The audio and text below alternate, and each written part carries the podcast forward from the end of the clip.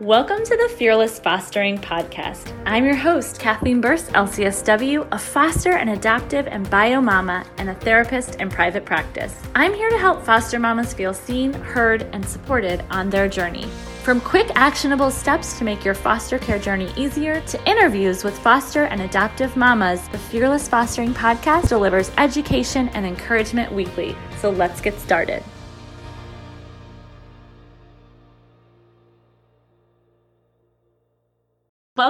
To the Fearless Fostering Podcast. I'm your host, Kathleen Burst, LCSW, and I'm so excited to have fellow foster mama Erin Bouchard on the podcast today. Erin, thank you for joining us.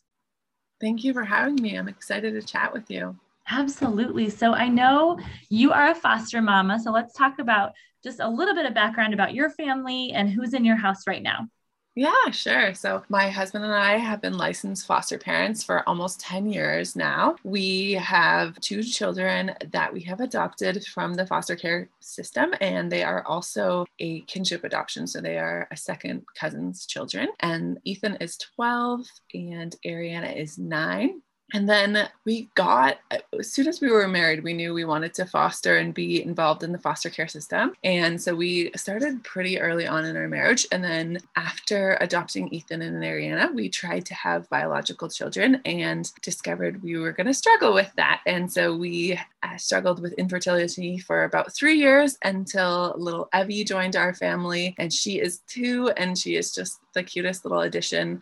Um, she fits right in with the big two. They absolutely adore her. Um, and then we also have a foster placement currently who is also two, so fictive twins in the house. Um, they are three months to the day apart and just super cute. So, oh, that's amazing. Well, yeah. I love that sounds like you've got an amazing crew in your house and mm-hmm. how i mean how has your foster care journey kind of felt for you emotionally over this whole like decade of time. Yeah, yeah. I feel like it has ebbed and flowed quite a bit. So I actually worked in the foster care system as a child and youth worker before starting fostering uh, in our family. And so i had like a lot of background knowledge about foster care system about how um, you know attachment and trauma. And i feel like i've really learned so much over the last few years. And i wish i knew back then what i know now but yeah it's it's interesting to see how things ebb and flow. And we've had placements from as young as a year old right up to 13 years old so kind of a wide variety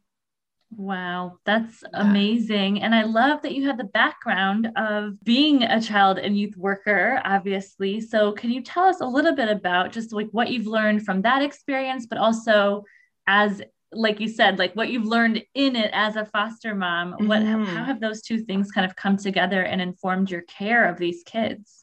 Yeah. So before I started the journey, I was a huge proponent for reunification, for you know families staying together, and then um, when you get kids in your home, it really challenges like do you really believe that when it's a kid you can see and that you have fallen in love with it, do you really support birth families or are you just wanting to grow your own family? And so i've really wrestled with that. And just lately too i've been really uh, like researching how much does it cost agencies to have kids in care? What like what can we do to get more kids um, returned home? Mm-hmm. and so yeah i definitely think i like you know it it really makes you think about like what do i really believe? And and why am i really doing this when it's your own kids when it's kids in your home that you love yeah, it totally is. I thank you for saying that because I think it is something that, yeah, like when you see the kids and you fall in love with them, obviously, and that's part of the job is to yeah. love them deeply.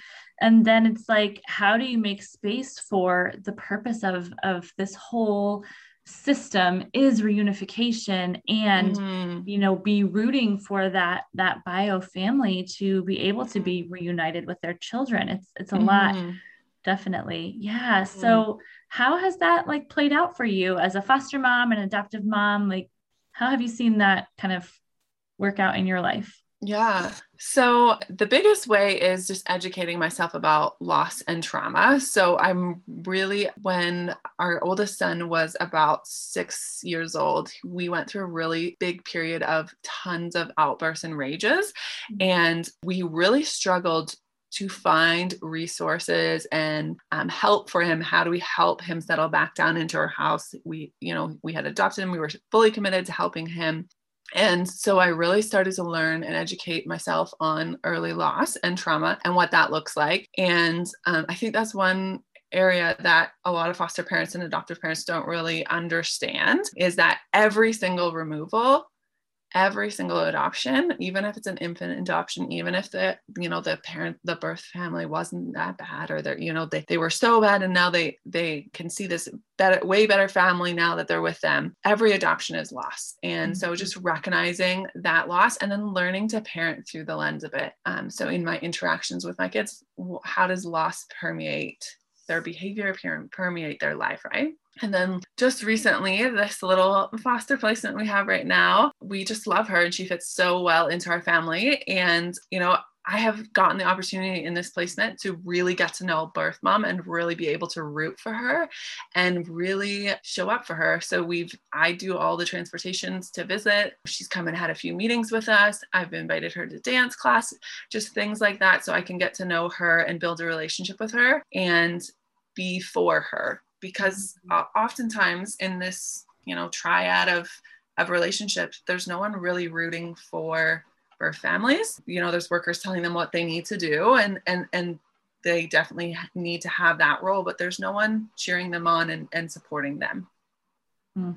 it's so important too because if you think about almost the insurmountable things sometimes that they're being asked to do in such a relatively short period of time. Yeah. I mean, wow, what would it look like if they knew they had someone rooting for them? Yeah. And on their team. So that's amazing. Thank you for saying that. It's so important to remember that.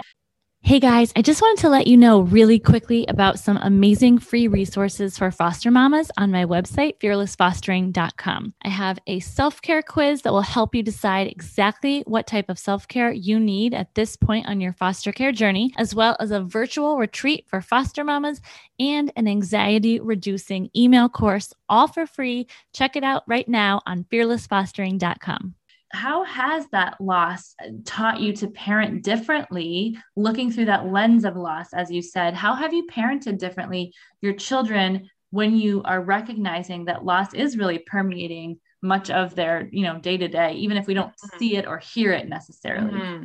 Right. Great question. Great question. First of all, just being totally open with them and helping them know that at any time they may speak about or ask questions about or communicate with their birth family. Um, I think a lot of times foster parents, our gut instinct is to be like, well, if they want to know more about them, then they're rejecting us or then they don't, they're not happy enough or I'm not loving them enough. And it's that it's not an either or, it can, it's a both, right? They can love us and be so secure in the relationship with us and still want to get to know their birth family and still want to have answers to the questions mm-hmm. about why they're in care or why they were adopted or, you know, there's questions questions that I cannot answer for them. And I want them to have those answers or at least have the ability to ask those questions. So for so being open, first of all, and second of all, just tailoring my whole parenting, I, I learned pretty early on that traditional parenting does not work with foster and adoptive kids. And of the questions like I asked most like, is my child's behavior trauma or is it normal child behavior? Because we all want the answers, right? Like, is this normal? Am I normal? Is my family normal? And the truth is that in so many situations, we don't know. We don't know if it's trauma. We don't know if it's typical four year old throwing a temper tantrum. Yeah. But if your traditional parenting is not working, so you're you know you threaten give a consequence or t- give a reward that's kind of traditional parenting right? If that's not working with your child then you have to find a new approach. And for me that looks like in our home that we work on connection and felt safety and we work on that relationship above all else. So when our kids are melting down or kids are feeling anxious or kids are overwhelmed we don't lecture we meet the need of what's underlying that behavior right? Mm-hmm yeah a long-winded answer lots of information in there but that's perfect. I think it's so important because i honestly i was saying to my husband the other day we have two older bio kiddos and then our younger ones were uh, mm-hmm. uh, one's adopted and one we're fostering. And yeah. my three-year-old son who we adopted sometimes you know he's three like he's being a three-year-old. He's being cuckoo out there and wild yeah. and whatever and sometimes the tantrums i'm like what? But I, I always tell my husband i'm like i feel like our oldest son prepared us to have foster kids and adopt out of foster care because he would do the most rageful, like, you know, things. Yeah. And I'm like, I carried him in my womb. Like he was like yeah. came home from the hospital with me. And like, so like you said, though, the important thing to remember is we don't know. And that's not really the point. The point isn't yeah. to determine is this trauma or is it not? I think yeah. that's our fear. It's coming from a place of parental fear and wanting control. But like you said, entering into connection and felt safety with them really it just works wonders way above and beyond the traditional like you said parenting methods that yeah. maybe our parents did for us or we've read in other books and things like that. Exactly. Yeah. Yeah. Okay. What have been the most effective ways that you have have been helpful to connect with your children, like to have that felt safety? What are the things that are kind of like your go-to tools that you use to yeah. create that safety with them? Great question. That definitely evolves as they get older. But when we first struggled with Ethan and we're dealing with a lot of anger outbursts or rages, um, we took him right back. So he was four when he moved into our house, and not to share too much of his story, but he moved multiple times before coming to our house. Came into care, went back to mom, came into care, went back to mom, um, and then moved uh, foster homes. So we just really f- like took him back to little. We did tons of rocking with him, and we the keys to like rocking successfully with your child is you can't rock them when they're in a rage like you have to have these moments throughout the day where you just gather them and rock them and build that connection. And we made sure we were the only ones meeting his needs and it was a little bit silly to be like sorry mom you can't get him food when he asked for it like but for a period of time we needed to be the ones that always fed him and met all of those needs so that he built that trust with us, right? Like he mm-hmm. rewired that part of his brain that had been changed because of that early trauma. We did, we had a little hand squeeze. So it was, we squeezed his hand three times and he would squeeze back four times for I love you. And so that was a good, like, we could see him starting to spiral and we could just, wherever we were, we could just reach out and do the three little squeeze. And that was something that he really worked well with him. I've used that with other kids and it hasn't. So it's kind of like this, like, you got to figure out your child and what they like and what they don't. And then we do a ton of baths in our house. I always joke with my husband, like, we need to invest in bath bombs because when kids are starting to spiral, we're like, it looks like you need a bath. And like, just like going and getting a special bath bomb, picking their like scent and, and going and relaxing in the tub, just like, ooh, it calms them right down, right? And so, yeah, just figuring out. So for our daughter, she she doesn't outburst as much. It's more like she withdraws and and kind of goes into herself. And so just giving like giving her permission to like if you need to take a break, but I, I try and encourage her to take a break with us, or we'll go for a walk, or we'll do something. She craves that like one-on-one time, right? So finding little pockets where we can do that for her has been so helpful for her connection and her um, felt safety. Mm, I love that reminder to take into account the kids' different personalities and what they typically do when they're not, you know, in a place of like health or stability, you know, like mm-hmm. being able to enter into, okay, looking at what is the need here instead of just like, mm-hmm. here's how I always do it. Here's what we always do. And I think that we, as parents, sometimes we want, and just humans, we want the like black and white answer of like, right. here's my flow chart of if the kid does this, then I do this. and in parenting in general, but especially in in foster care and in adoption out of foster care, that's just not going to work. And we and right. we can really do ourselves and the kids such a disservice by trying to be like, because I know like in typical you know parenting methods like consistency, consistency. Yeah. And it's like yes, it's important, but here it's important for connection to be consistent, for right. that attaching to happen and things right. like that. It's a different, totally different lens through which we parent. Of course. Yeah. I, that's, that's such a good point because that was probably my hardest lesson was to lower my own stinking expectations, right? Like I expected that kids behaved a certain way or that, you know, we were excited about Christmas and we didn't have trauma meltdowns over it. Like it's a lowering my expectations. And the other big thing I learned is building margin into your day.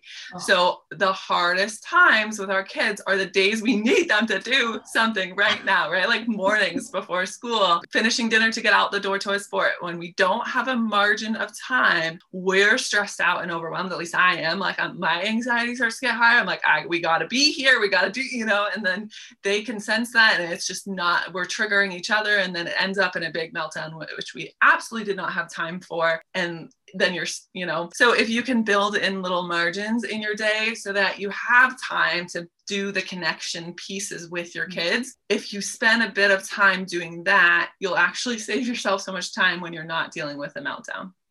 Yeah, that's huge. That's so important. And just in general in life of like we need more margin and less mm-hmm. like complete running from one thing to the next. Right. If, if we need that, like how much more do our kids need kids it? Need that. Yeah. And so true. They can almost sense, I feel like sometimes we're like, we have to be here at this certain right. time. And they're like, nope, it's time for a meltdown. right? Like, you want to bet?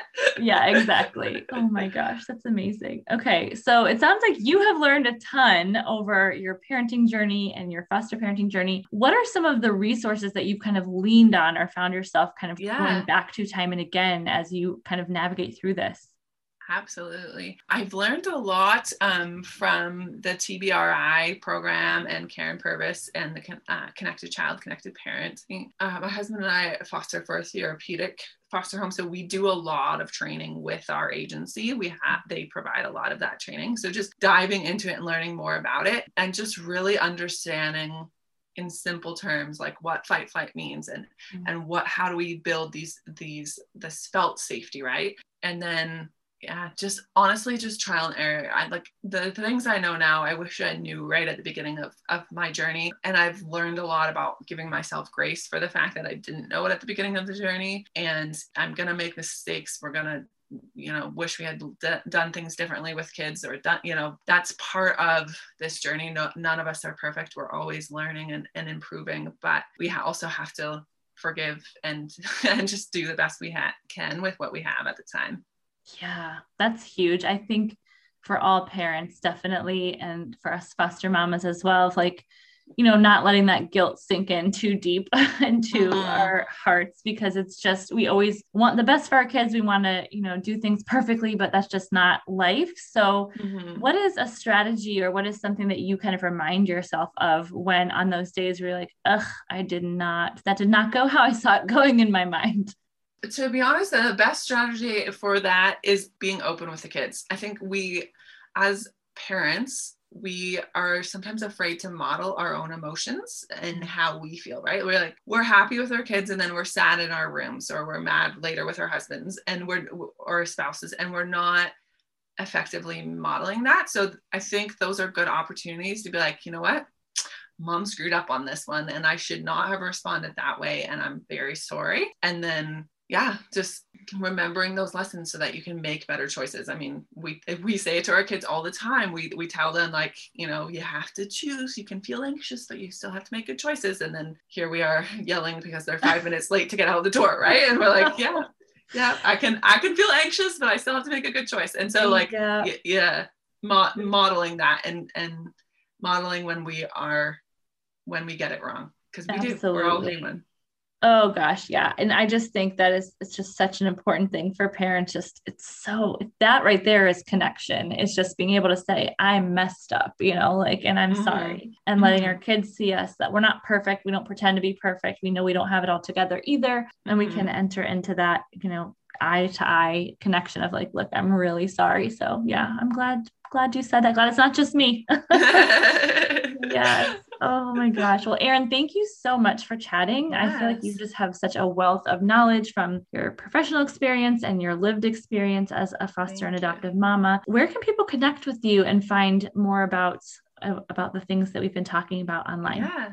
Absolutely. I am on Instagram as Raising Our Fab Tribe. I'm on Facebook as Trauma Informed Parenting and you can visit i have a website um, traumainformedfosterparenting.com and you can email me off of that site. Um, but yeah follow along the journey. I share some tips and i go live um, every other wednesday evening just sharing some of some of the things we've learned over the years and just chatting about foster care system thank you so much that is such a valuable resource for all of us who are trying to learn and continue to grow as, as parents and foster parents. So I really appreciate you taking the time out and chatting tonight. Of course, my pleasure. Thank you.